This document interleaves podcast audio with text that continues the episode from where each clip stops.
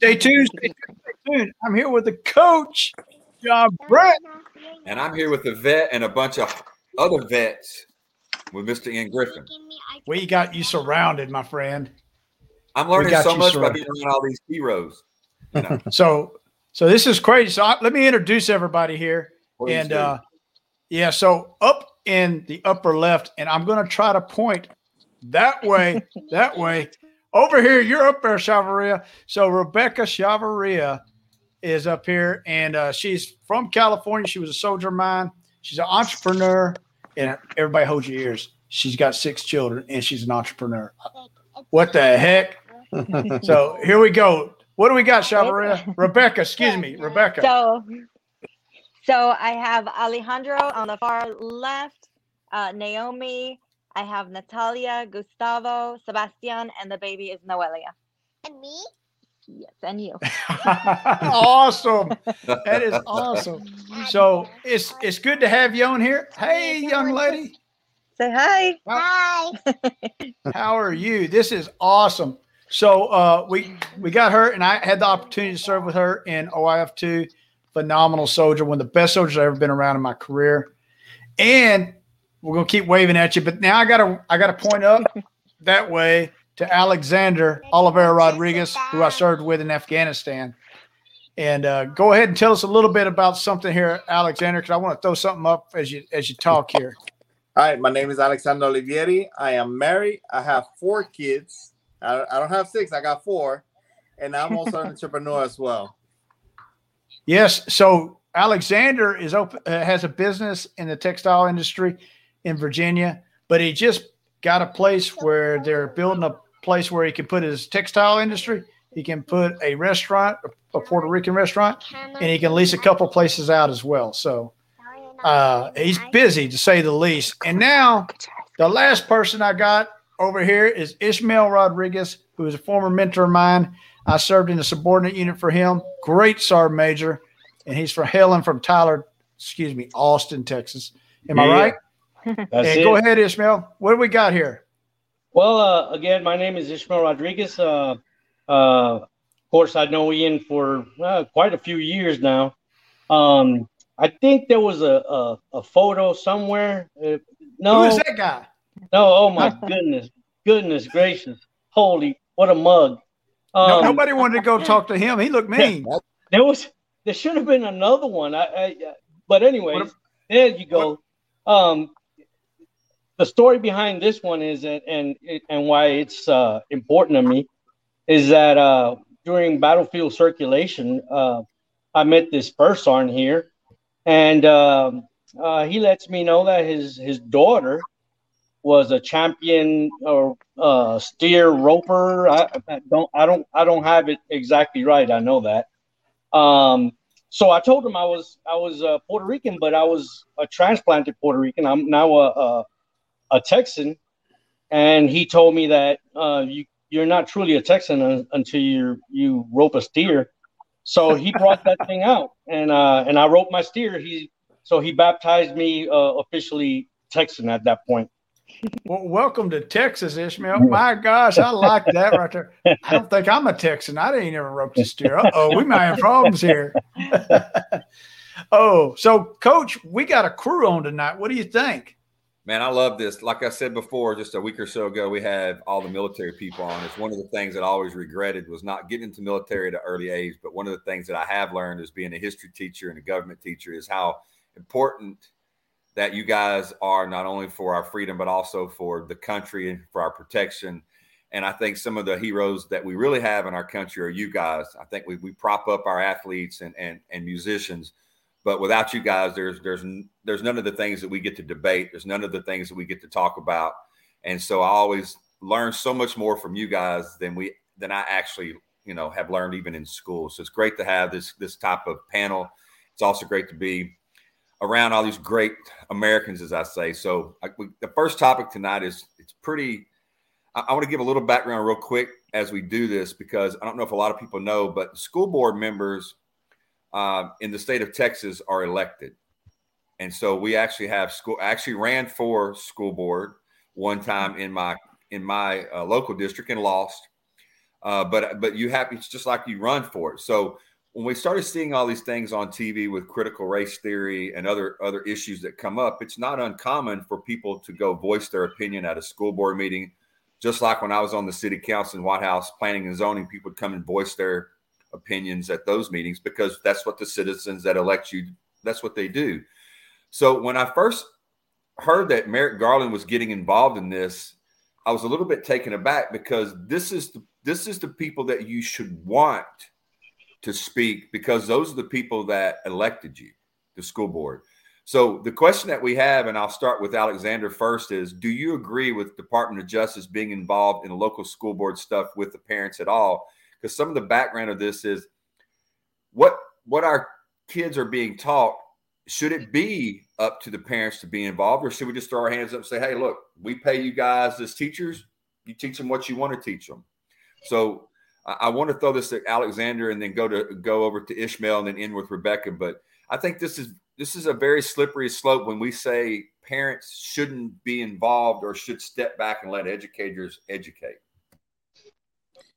Um, yes and no.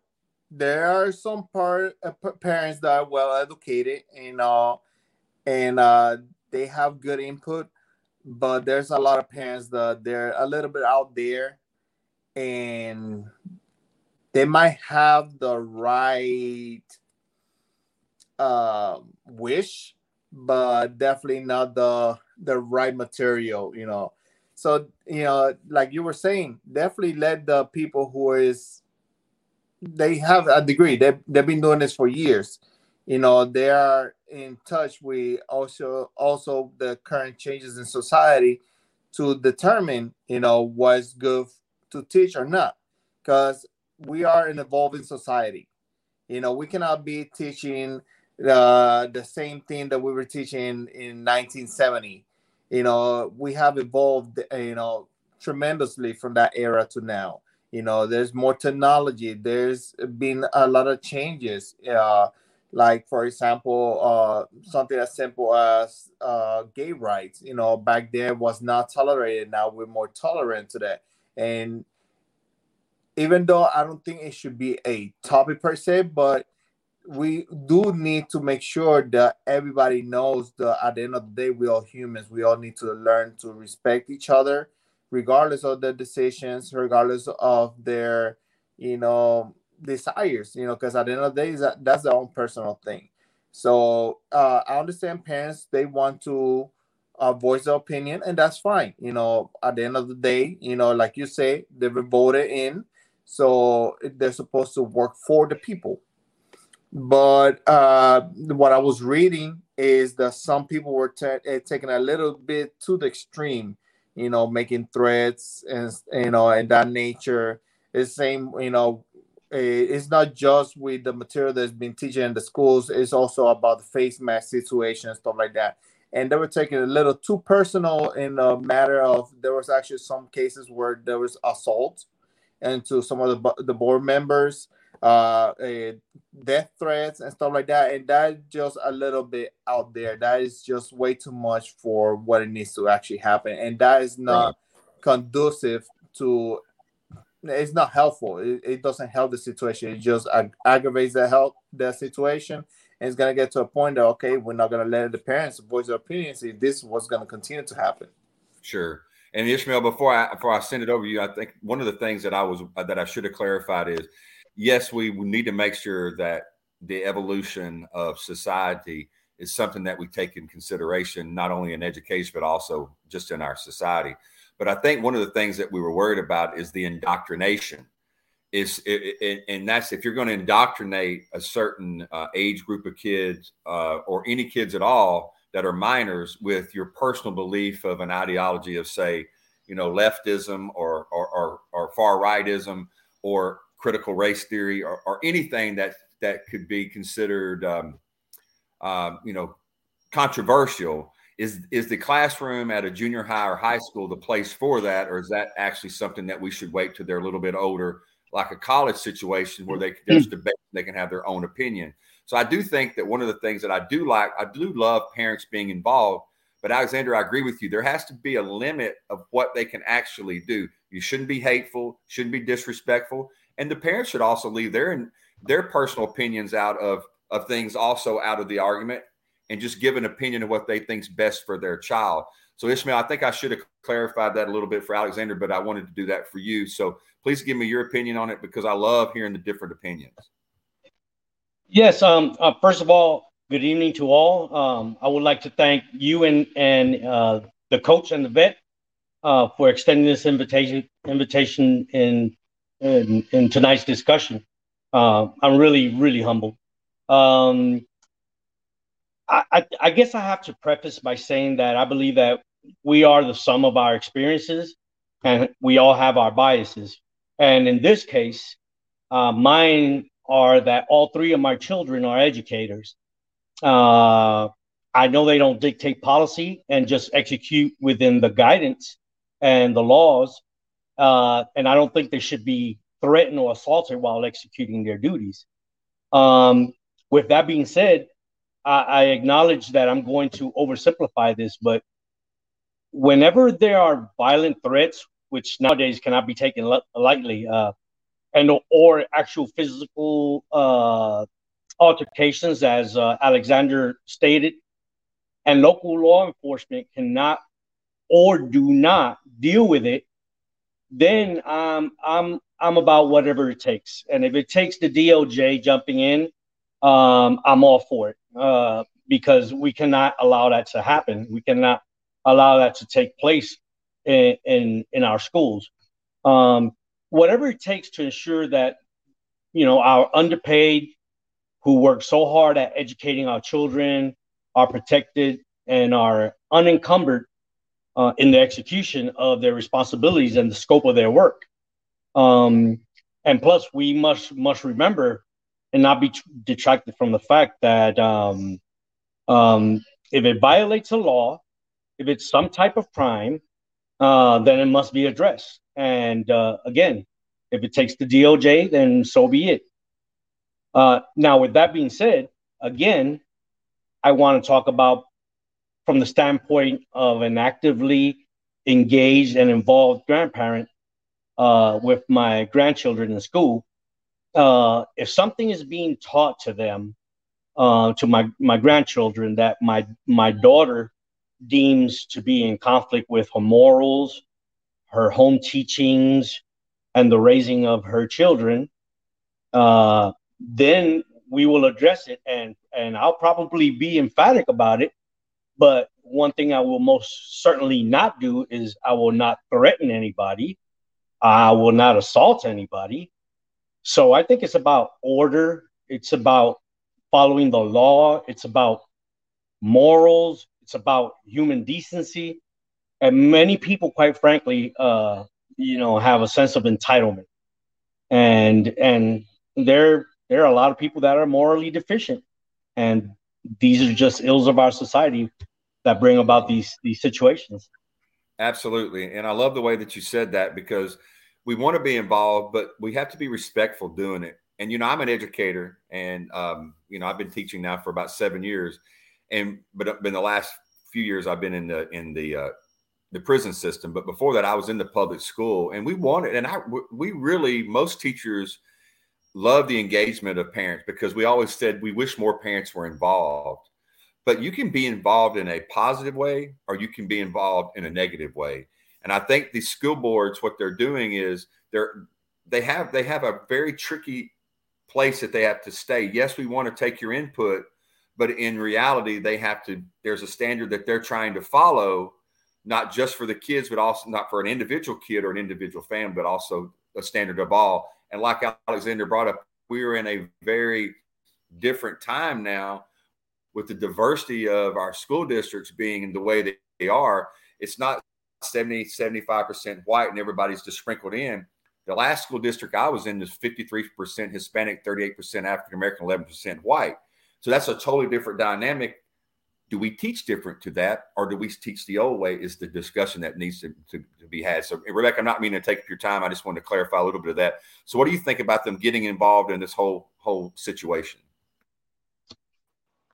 Um, so I definitely agree with um, with everything everybody has said. I don't condone violence on any elected official, and um, not even the current one that's the governor of my state right now. but um, I do think that if somebody is not doing a job, then they should people should voice their opinions. They work for us.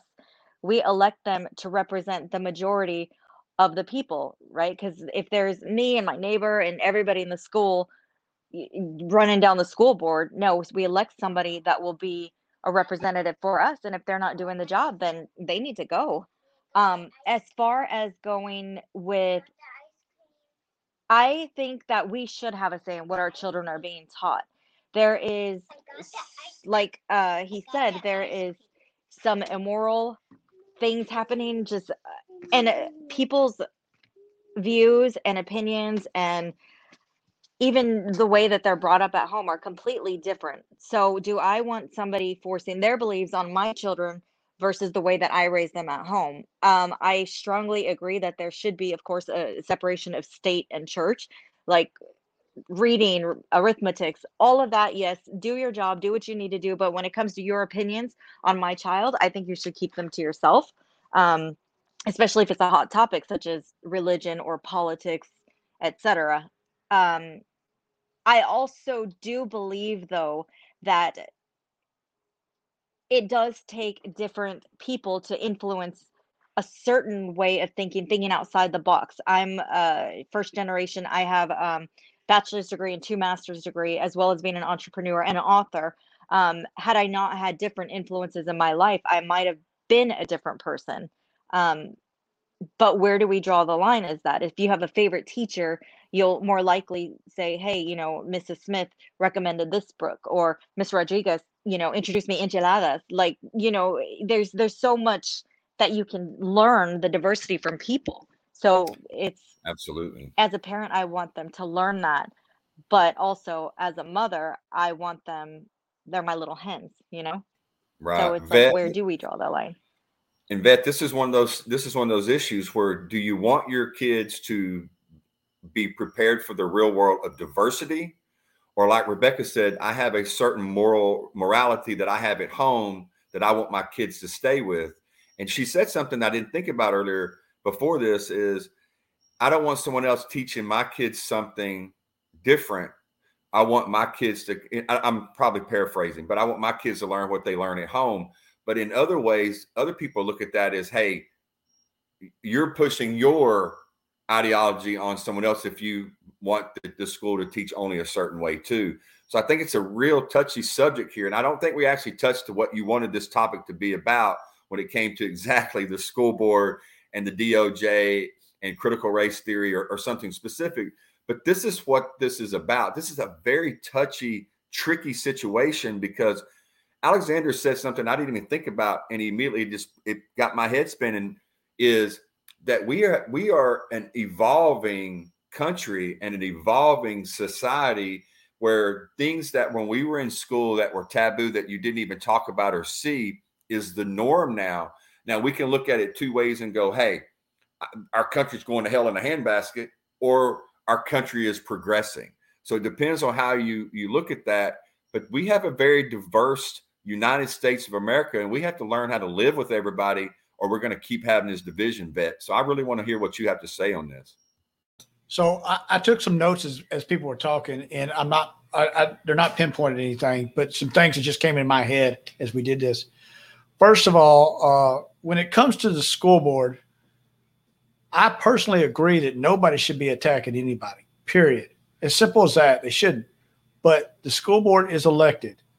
And what we don't need is a school board that goes, okay, we're going to give the parents five minutes and it's all you get. And if you say what you say, we still made our minds up because that's been happening a lot. And that's what really deters parents because as, as the profession in the military, one of the things that Ismael and I can probably agree on is whenever you had a soldier come in to on open door policy to talk to you, they wanted to feel that they were at least being heard and you were calculating it and considering it and and making a determination after you hear all the facts. And the school board needs to present that persona. that there. Okay. Now there are many school boards that are doing that, but they are elected, and nobody should ever be this elected official should ever be threatened or face harm. But elected officials should be held to the standard of the voters. Period. Uh, and that's just my personal opinion. Regarding the DOJ, you know, when you start talking about the, the DOJ and federal federal crimes and things of that nature, you start thinking about terrorism and you start t- thinking about things that cross state lines, you know, and none of this does that. And I think each state has the capability to handle this. It's just they need to handle it. Now, we've gone through a couple of years where hey, we don't want the police to do this, we don't want the police to do this. We just need the police to do the damn job. And that's not a knock on the police because I got a lot of people that's in the in the law enforcement business. But I think when we address the school boards as parents, and and coach, you know, I have a I have a lot of people in my family that are educators, and uh, this is not necessarily attacking the educator itself. It is it is attacking the direction of the school board or the difference having differences with that. I think that it's every parent's right to have a say in what their education is, and I think the school board is bound to listen to that. Now, whether they take all that advice and go, okay, maybe that's a little in left field, maybe this is not, that's neither here nor there, but they need to at least give that they are listening to that. That is my personal opinion. I will say I agree with really a lot of what everybody has said. There's some variances in here. I don't think that it's a teacher's job, and I would tell that to my mom in a heartbeat. I would tell that to my sister-in-law, and I would tell it to the man I respect the most in this world, who's gone, is my grandfather. I don't think it's their job is to develop my child in a political sense or religious sense or sexual sense or any of those things. It's their job to educate them in their field. You know, whatever the field is, if it's science teacher in science, if it's history in history, if it's this, it's that, if it's math, it's math. It's their job to educate them in the field that's approved by the state board. That's it.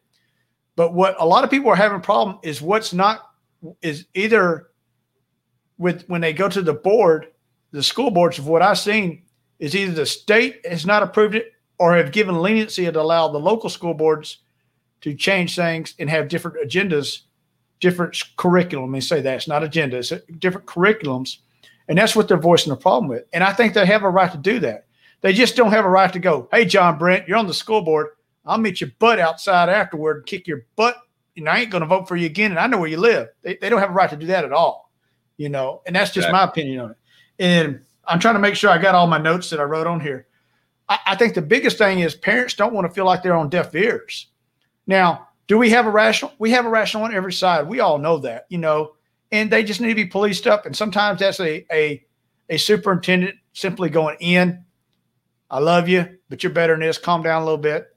And sometimes it's okay, John. I need you to get the police over here and take care of it. You know, some of some of it takes that. You know, so I don't know.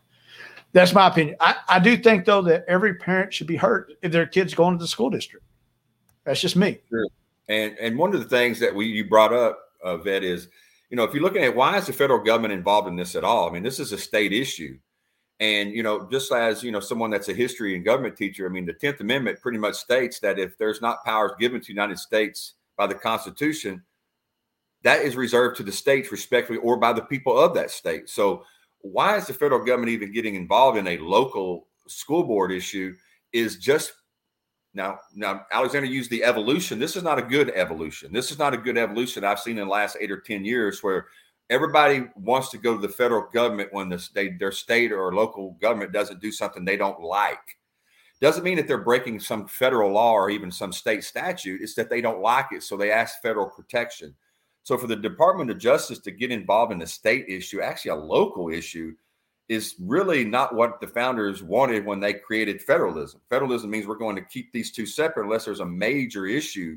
So I don't understand why the Department of Justice vets even involved in this. I think they're overstepping their bounds, but I do think this is the new norm is let's just beg the federal government for help when there's something the state or local government does that we don't like.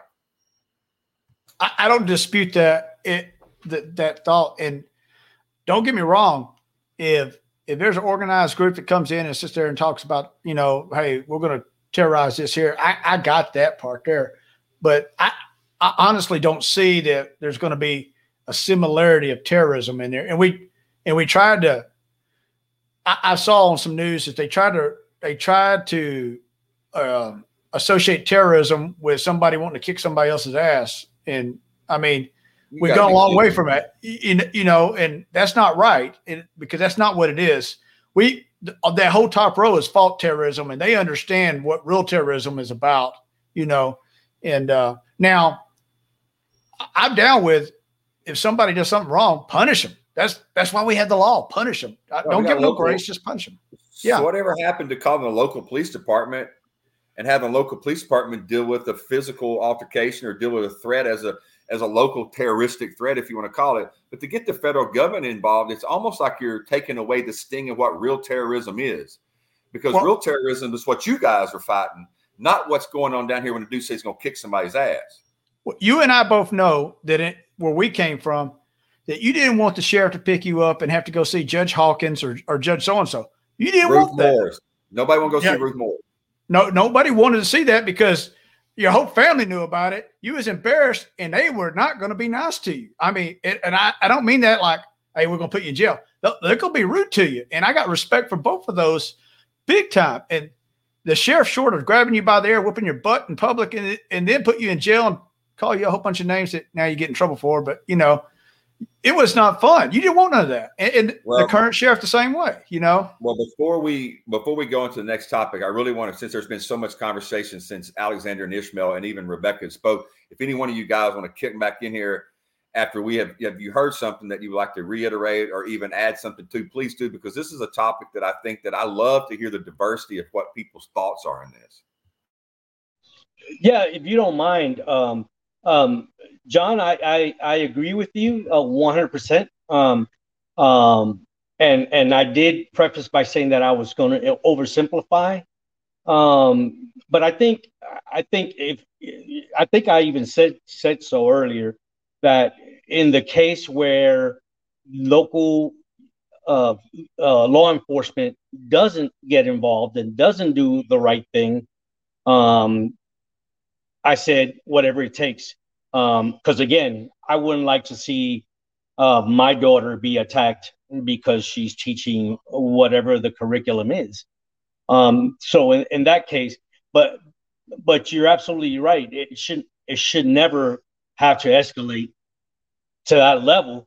Um, so I, am very curious as to what what has spurred. Uh, in my reading, I didn't I didn't find anything about what really spurred on this this this D- DOJ wanting to get involved. Is it not happening at the local local uh, uh, police departments, uh, sheriff's departments? Um, I'm I'm really curious at this point. I think the vet probably has more information on that than me because I don't know what the foundational spur, the, you know, thing that happened. I think the vet probably does, and then let Alexander, you know, talk a little bit after that because I think I can see you wanting to talk too. I'm gonna let uh I I don't have a lot on that Ismael to be honest. Uh, what I saw was the highlighted one was in Virginia itself, where Alexander's from. So maybe he knows a little bit more on that. But uh, Merrick, but Merrick Garland was, uh, you know, he's he had came out and said we'd use the DOJ. You know, maybe we need to start pushing for terrorism things. And I'm like, man, that's not what he talked about a few months ago, and that's not what the president talked about either. You know, as being a hand in involved in that and there's a there's a thought process I have always is is that is a more rank I got in the military is the people closer to the ground knew more about it than than the people that were higher away. It, although you and I would like to think that we knew better, we, we, we knew better in the army sense, but what was really going on the ground was the people that was close to ground knew that way better than we ever did. And uh, so I'm sorry I don't have an answer on that pure answer for it. So, but I'm going to throw it over to Alexander, like the coach said, and then we're going to get to Rebecca if she's got anything to end up on that before we go to the next topic. Go ahead, Alexander. All right. Uh, one one thing I noticed uh, the it's been happening a lot lately in this past couple years is the misuse of certain words. Like for example, they're trying to say, um, you know, this is an act of terrorism or something like that. It's not. You know, yes, you know, by definition, you know, uh, promoting, you know, terror, fear, yada yada yada. But there's there's uh, the overall meaning of the word doesn't fit that criteria. You know, yes, it's, it, they might be doing a criminal act, you know, which is way different than an act of terrorism, you know, because they're just threatening somebody. It shouldn't ha- it, should that happen? No, you know, because obviously we, we need to be more civilized, but it's not an act of terrorism. They're not trying to blow up the building, you know, just because, you know, they don't want to wear a mask or because, you know, that that's some of the stuff that I've seen the most. It, it, obviously, we talk about uh, teaching all this stuff about racism and in the curriculum, but uh, one of the also big topics is about the wear mask, which I really don't know why that's such a big argument uh, it's not, but you know that is one. Eh, like I said, that's the one thing that I've seen that has been happening a lot of in the past couple years. The misuse of certain words, and it gets to a point that it's so overused that it no longer means what it was initially intended to mean. And then every time you know people hear the word terrorism, they're like, okay, it's just another case, you know, of overemphasizing it, whatever the case might be.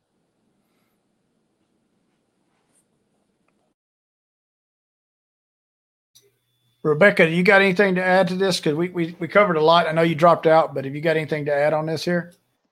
Um, no, just to kind of say what he says, I think that people will use whatever word to fit their narrative and to give justification to any action that they feel they have the right to do. Um, and use a play on words for what it, like he said uh, like active terrorism that fits in the agenda for bringing the DOJ into situations because if you just say there's bullies or harassment like um, the coach said why can't you call your locals in for that no it's an act of terrorism that fits my agenda of wanting to bring bigger resources in All right. So, real quick, I got to throw a little quick. The last thing Are I you want to say Coach? before we go to the next topic is Oh. is you're right. Yeah, I'm good. Okay. Go ahead. So before we start the next topic, got to throw out here real quick. Hey, got a couple things here. First of all, got a good aver- we got a good sponsor here, Metro Geek, which is in Granbury, Texas. We ask if you're in the Granbury, Texas area, anything around computers, hit them up. They'll solve your problems by far. And uh, we'll be throwing that out here for a couple of months. And the second thing, I don't have a picture for them yet. I'm about to get that here soon. But stop by our shop at thecoachandthevet.com and get some of our items because this is what helps pays for our stuff here. So throw it out there, and now it's time to move to the real topics. So the next topic, excuse me, which is uh, under the President Trump, there was a big push to rename military bases, and uh, the Senate approved it, and it went into the uh, National Defense Authorization Act, and he refused to sign it, and then he did sign it. So we got three years, from my understanding. I could be wrong with that, and if I'm wrong, I'm not afraid to admit it.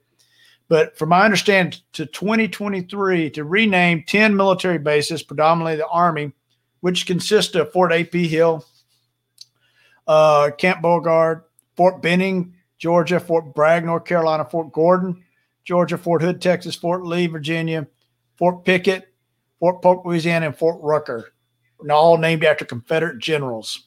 And so I just want to start off, and I'm going to start off with Ismael on this here, uh, being a retired sergeant major, and ask what are your thoughts on this here, and then we'll I'll go from Ismael to Rebecca to Alexander and to the coach. Um, uh, if you if you all can can humor me, um, I would like to touch upon a little bit more background, if if that's okay. Yep. Okay. Um, and I, I'm also going to refer to some notes that I, I prepared, you know, because organizing my thoughts at this age has become a challenge. So, um, um, as we may or may not know, um, we have an eight member commission that was established again by the National Defense Authorization Act. Um, um, and many will argue that it, it was because, a- as a result of racial tensions that brought about a deep look or deep dive of perceived or real systemic racism in America. Um, these members um, uh, are expected to approach uh, the task with a critical eye uh, towards the past, and they need they are uh, charged with emphasizing on racial and eth- ethnic diversity.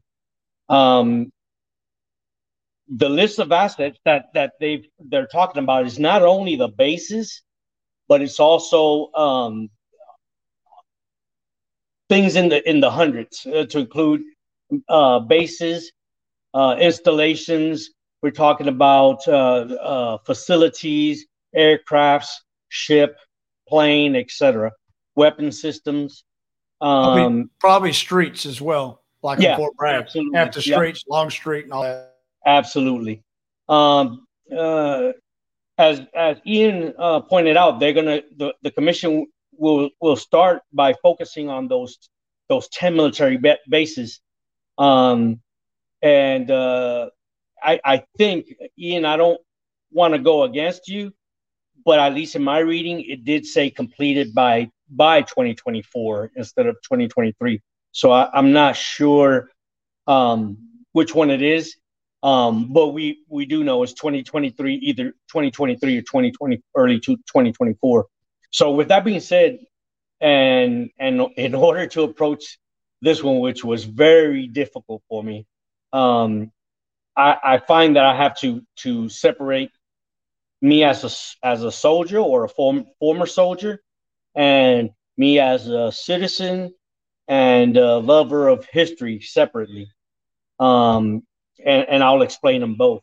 And, and by the way, I hope that the term history lover does not infer expertise in the matter at all, because uh, certainly not.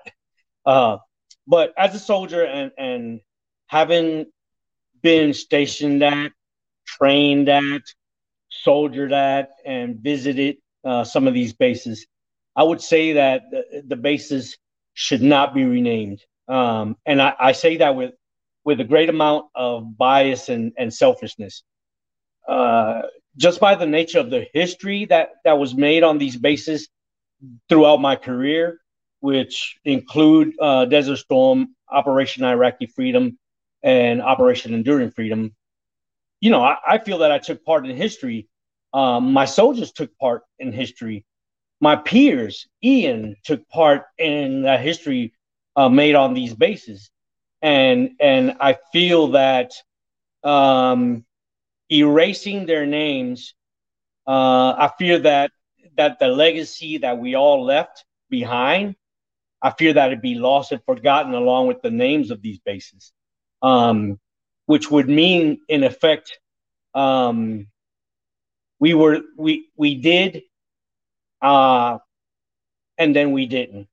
Uh, if if if it makes sense um, is almost like that 30 almost 32 year career uh, never happened that that's what i'm afraid of um, and i fear that that uh, you know the eagerness to comply with with social correctness or whatever we want to call it will cause what i refer to as as oversteering and and i think we all understand what oversteering can potentially cause here and that's a, a, a historical wreck.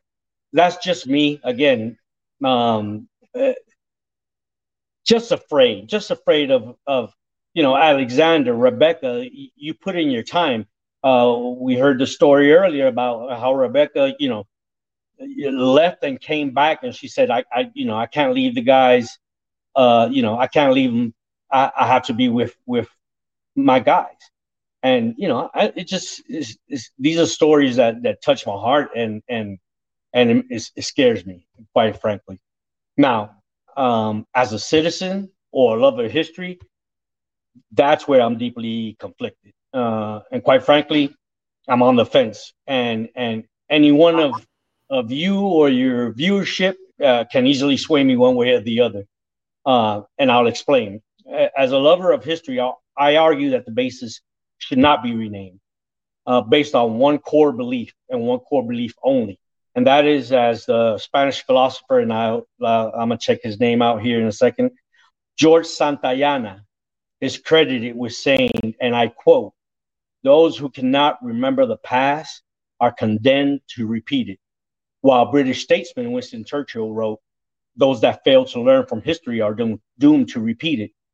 Uh, and I believe that to my core. Um, I believe we should not take down, do away with, change, bury, etc. Uh, select vestiges of, of, of history based on the flavor of the month. Uh, I think there's much to be learned from historic characters and learning them and whatever infamous actions led to them to be bestowed those honors back then so that we do not allow for history to repeat itself. And it, that reminds me of, of something I saw, uh, and I'm sure Ian has seen multiple times. It, it reminds me a little bit of being in Germany and and seeing buildings with the outline of the swastika, uh, where the swastikas were removed, uh, because uh, my understanding, as I understood, is um, the the Germans were embarrassed of that history, of, you know, that they had, and they wanted to get rid of it. But you know, uh, I, I I think there was there's something to be said. You know, let's learn, not bury it. Let's learn. Um, let's talk about it to to our you know to the, our future, our children, our grandchildren, so it doesn't happen. So in that sense, um, I say don't rename them. But then, and that's where uh, uh, my my being on the fence comes in. In my in my um, research, I saw quotes such as the following: "The Confederates," and I quote, "The Confederates killed more U.S. Army soldiers than anybody else in our history." And this was this was a quote from uh, Ty Seidule, who was a former soldier and the head of the West Point History Department in his book, Robert E. Lee and Me, A Southerner's Reckoning with the Myth of the Lost Cause. And it shows how, how in some bases adopted the names during the 20th century, eras of racial terror, and as white Southerners embraced the revisionist history about the Civil War. Um, uh, also told Axios in an interview uh, that treason is treason and he sees no difference between the 19th century figures and the American Taliban, uh, John Walker Lindh. If, for those of you that remember who John Walker Lindh is, um, so these these arguments, uh, you know, may sway me sway me to say, yeah, you know, let's they're not deserving of of of having their names on such a a a position of honor, uh, so to speak, for these bases. Um, the military for a long time has been one of the the, the branches of, of, of our federal government that are, is the most trusted, uh, the most beloved, um, and and so there's something to be said about that too. So, um, history shows that the men who uh, for whom some some of these bases are are named um, held white supremacist views and had poor military track records, which boggles my mind after I researched it for, for today.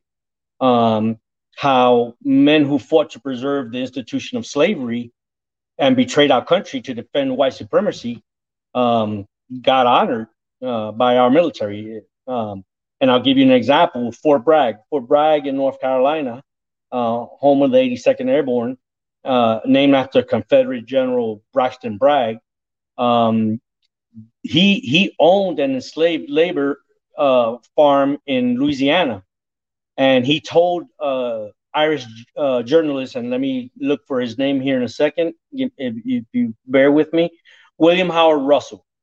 He told William Howard Russell, and I quote, that the only mode of making the black race work was to hold them in conditions of involuntary servitude. Um, the West Point graduate lost most of his battles as a Confederate general, and yet uh, one of our most prestigious posts um, bear his name. Um, could that sway me uh, to say, yeah, we we probably need to change the name? Yeah, I, I, would say so. And the last one that I'll that I'll that I'll just touch upon is Fort Benning in Georgia, another prestigious base, home of the airborne and the and now home of the armor, the infantry. Um, uh, is named after Brigadier General Henry L. Benning, and he was a slave owner who warned that if slave, slavery ended, and, and I quote, the nation would see black governors, black legislatures, black jurors, black everything. The right, the white race will be completely exterminated, and the land will be left to the possession of the blacks. And then it will go back to a wilderness and become another Africa. And that's what he was quoted as saying. So, um, those points I find to be valid points that these these these generals never should have deserved. It, it was just about that time in history. Um, they never should have deserved their names being on there. Um, but um, seeing what I saw and researching what I saw, um, pro- probably merits the changing because they are not deserving. Um, and based on, to me, once I read that, based on leadership by example, um, the armed forces core values, uh, the the travesties of justice at you know at that point in history. Plus, we have to remember that the armed forces have been for many years at the forefront of social experimentation and change. And if the giant national defense machine embraces change, um, more than likely the general populace will. If his if historic precedence, you know, uh, stands stands true. Um, so, so um, that's that's all I wanted to say. Ismael, I, I like your comments. I got to throw it to Rebecca and let her get in here. Go ahead, Rebecca. Yes, thank you. I could not agree with you more on um, everything that you said. Um, a couple things that came to my mind is that there are a couple sides of me that agree. You know, the military side, like, oh, you know, Fort Hood, that's what, you know, I, I've been there. That's how can you change it? Um, there's so much history there. And you want to keep the integrity as, you know, being in the army, you know, we're big on history, we're big on tradition, and that's our roots. Uh, don't change it. Um, but I was having a conversation with with my husband and one of our managers is uh, my husband's on the side of you know keep the integrity of it, and um, our manager was saying no, you need to change it. And so I, it got me to thinking like, okay, let's take you know the United States out of the equation. What if we were in Germany and um, we had a, a not, not even yeah Germany and we had a school named Adolf Hitler, and a bunch of Jewish children were going to it. It would be completely inappropriate, and I, I believe that in that circumstances, it, it, it most definitely should be changed. Um, and then I get to thinking, well, if we erase that, then you know, like Fort Bragg, uh, doing your research on it. Um, okay, why is it named Fort Bragg? I, am interested in learning. Um, the town here, uh, we have someone called Joynier. So I was like, who's Joynier? So I did the research on it. They they came over, they developed the lands. One of the the grandchildren is actually still one of the senators in the area. So it's interesting. Names bring back bring up conversation, and I'm pretty sure, Coach, as you uh, as a history teacher, is appreciate that fact. Is that okay? Where does this come from? It inspires, you know, inquisitions on what is happening. So I got to thinking about my name. So my name is Rebecca Abad Chavarria, and in the Puerto Rican culture, there's two names there's the mother's name and the father's name. And um, the mother's name goes in the back. So Chavarria is my, my, my, my father's name. And when my children get married, my name will fall off and their spouse's name will go on there. So I got to thinking, why not honor both? If we want to change, let's say Fort Bragg slash whoever his his counterpart was. So you're forced to research both. Like for a yin, there's a yang. Why can't we keep that and you know incorporate both? Say yes, there was this guy named Fort Bragg. I'm I, I'm sorry, I did not do the research on Fort Bragg. I'm just speaking, you know. But there was this other person who fought against them, or there was this private who who defended his line, and you know he was taken. So open up that other conversation, you know, Bragg slash Smith, you know, Fort Bragg Smith or something like that. Like combine it. So we're forced to question and understand and learn more history about, you know, the bad guys and uh, whoever sense that is. One of the things also, like when it comes to um, like mass murderers or terrorists, the media focuses so much on the bad guy. Like what what about the victims?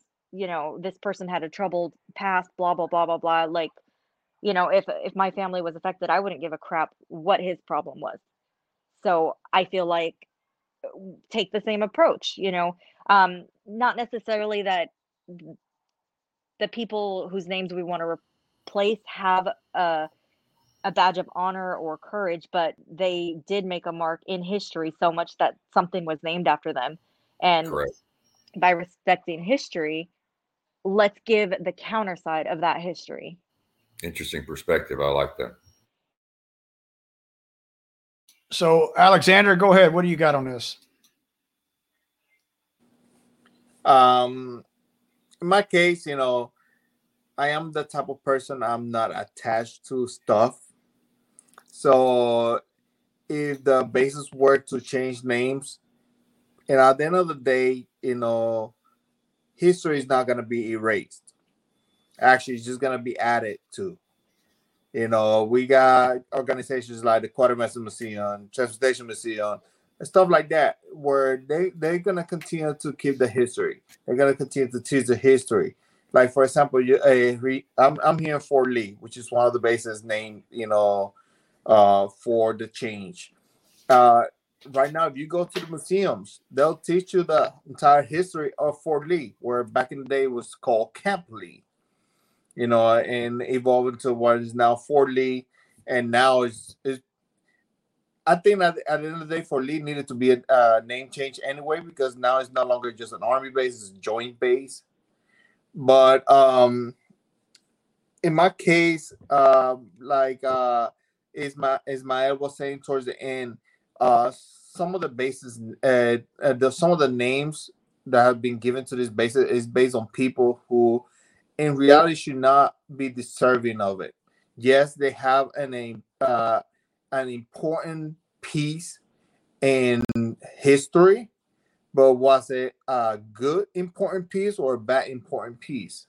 You know, you know that like he mentioned Hitler. Hitler was, was a a big name in Germany, but it wasn't towards the good of Germany. It was towards the bad of Germany. So do we want to uh, continue to um, relieve? I, I don't I don't think I would say relieve, but like continue to honor you know people who did not did the right thing for America, you know, and and that is my thing. Um, I know uh, Ismael was saying something about he will feel bad, you know, they will change because um of the history that we as soldiers made on those bases and everything. And at the end of the day, I don't think it's gonna be loose. You know, we're gonna we're not gonna lose, you know, our legacies. You know, with the name uh, the name change of each base, because at the end of the day, the base is not what made us do what we did.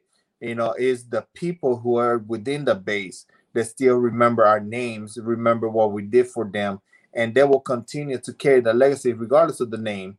You know, like they'll be like, "Hey, yeah, I remember uh, Samuel Griffin. You know, uh, back in, in the day when it was called this, you know, we were together, but the the story is still there. It's just a different uh different name for the for the location." So, Coach, I'm going to ask you, what are your thoughts on this here, real quick? Well, when when I first started hearing about this, the first thing I'm thinking of is here we go again with the cancel culture. We're just going to cancel something because today it's looked at different than it was before. But as a historian, it's always been amazing to me when I look back and go, why in the world are we ever memorializing people like Robert E. Lee and, and, and these people? Because if you think about it, like Jefferson Davis High School or something like that, I mean, that's unbelievable because these people actually are traitors. They left our country and started a whole new country to fight for their rights to keep slavery and, and states' rights. I mean, those are the two biggest things. Of course, the, the number one was slavery. So wh- why are we honoring and how did that happen? Well, it happened because in the South, the South tried to keep that going, even though hey, we lost. We, we want to memorialize these people that fought for our cause. I, I don't agree with that. I think I don't think I'd have said this five years ago, but I think the name change is something that's going to happen. I think it needs to happen. And one of the things that I do look at this is maybe the next 10 or 15, 20 years, as we're still alive, we'll still remember Fort Bragg and Fort Benning and Fort Hood as being, oh, that uh, also known as, remember when it was previously known as this. But two and three generations from now, they won't remember Fort Bragg, Fort Hood, and Fort Benning. And it's not a bad thing. They'll remember those good names like Rebecca was talking about.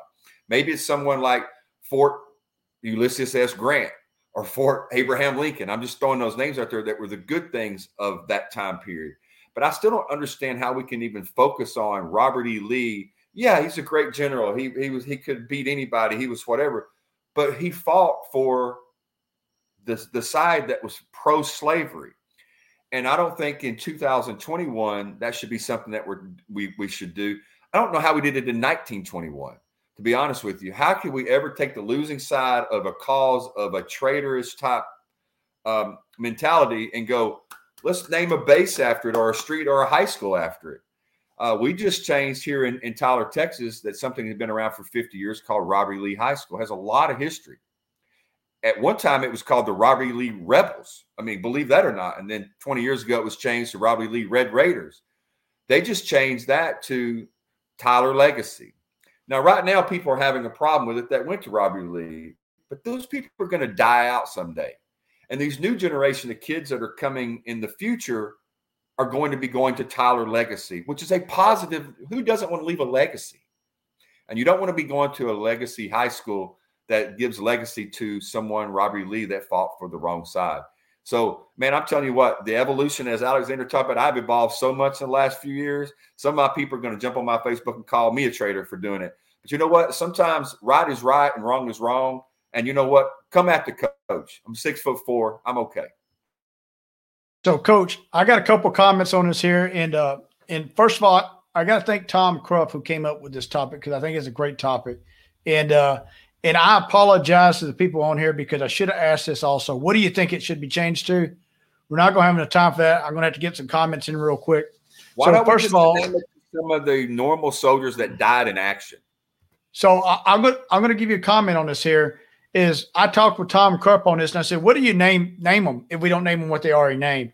And I said, "Do we name them Medal Honor recipients?" And he goes, well, if we do that, we're going to find out 20 years from now that the Medal Honor recipient by the age of 26 was still a virgin, and that's going to be socially unacceptable in the United States of America. So we're going to have to change it again.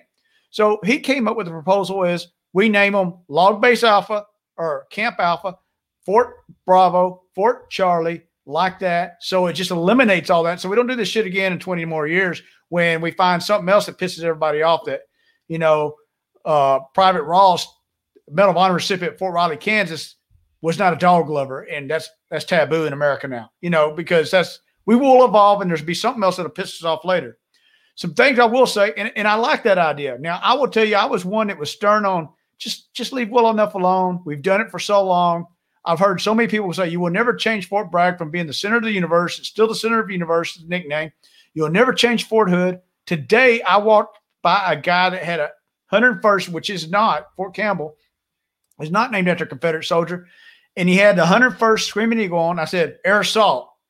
And he was a Vietnam vet. And he said, Boy, don't you ever call me Air Assault. We were airborne. I'm like, Well, it ain't airborne no more. It's Air Assault. I hate to break the news to you, man. But he was fiery about that today. So people get fiery about that that's been there. And I understand that. But I agree with Alexander. There has to be involvement and change. We just don't need to change it every whim.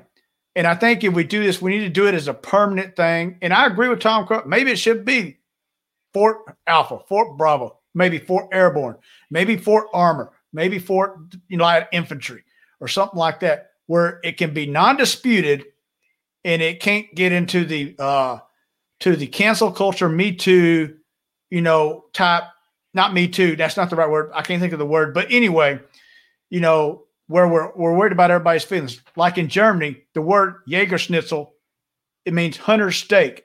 They are actually going after the word hunter. I'm like, how the hell would you go after the word hunter? It's a freaking Jägerschnitzel and it's great. Shut up and appreciate it, you know? So, but I'll also say what Ismael talked about. And Rebecca, I love your idea. I never thought of it that way, but I, I, I do kind of agree with Tom. But Ismael, on your th- thoughts, we walked around Germany the barracks right next to mine still had a swastika, but you could barely see it. It's been stonewashed off. You could see or you could see the old German Kevlar on there. You could see it, but it had been washed off. But I will also say, in regards to like Hitler, they left all the concentration camps up for all to see. So there's a fine line. And then the last thing I really want to say, I know we got some comments, and I'm hoping I'm not missing them. But the last line I'd really like to see, I mean, talk about and I talked to Ismael earlier about it. There's a book called The Bloodlands by Timothy B. Snyder, and he talked about one thing right here how Stalin could not acknowledge the Jewish plight more than he could acknowledge the Russian plight. And he raced history and rewrote it in his country to prove that the Russians faced a greater challenge than the Jewish ever did. So, what I will say is, we do this, but we have to tread lightly. And Alexander, you said they teach the history at Fort Lee. But one of the things that's also been discussed in line with this is taking the history out of the academy and everything else about Robert E. Lee. Don't ever take that out. You need to talk about Robert E. Lee. You need to talk about what he did. And because I hate to break the news there, right? He did bring some great tactics that we still use today. We cannot take that out and we cannot fall victim of shit like that. And that's just my opinion. So we are like a minute over, but we, yes. we we can be all right. So I'm going to give about 30 seconds to everybody, starting with Alexander. Do you got anything? Whew, uh, you caught me uh, off guard on this one. uh, uh, no, it, it, I had a great time. You know, I enjoyed the conversation. You know, sharing the top. You know, the different points of view from each each one of the persons. You know, at the end of the day, this shows you know what America should be now. You know, regardless of what point of view we have, if it doesn't agree with the next person, it, you know, we don't have to like you know hate the person. You know, we just have a civilized you know conversation and see what the common grounds are. Well, I'll say this: stop by woodpeckerscrafts.com and check out what Alexander has to offer. Might be something you need for Christmas. He's willing to get it to you. I'm quite sure. So check it out, please. And so I'm going to throw it to Ismael. I'm going to throw it to Ismael. Go ahead, Ismael. I would just like to say that I, I, hope your your viewership got something out of it. I hope it sparks debate. Uh, I hope it it uh, expands, you know, everybody's uh, view. Um, and uh, and get involved because my understanding is that they uh, they do have a website uh, that uh, ex- that that asks for uh, things like Rebecca, you know, things like what Rebecca said, Alexander said. So they want to know people's opinions. Um, so just uh, look it up. You can Google it, and and you know, let's let's let's put these things on the table. Absolutely. Awesome. Go ahead, Rebecca. I think that uh, my vote is uh, let's name one Ian Griffin. Bam. One of the bases that. um, no, thank you so much for for having me. Um, I've known I've known uh, I always call him first sergeant. He's not first sergeant anymore. In my head, he he will always be. But since I was you know 20 years old so uh it's just been amazing and if you if you anybody if your viewer people um don't like history you, you got to learn it. Pick up a book listen to a podcast. It's so amazing um teach it to your kids. My kids are total nerds like me. We listen to history podcasts all the time um it's great and tune into shows like this because it, it's very diverse. Awesome. So coach i'm going to say this before i throw it to you is my my opinion on this evolved because of the three people above us. And I'll be honest with you on that because I was stuck on the other side, but I am open to suggestion. I'm not solid stuck in concrete. It might be liquid concrete, but it hadn't formed yet. I can tell you that.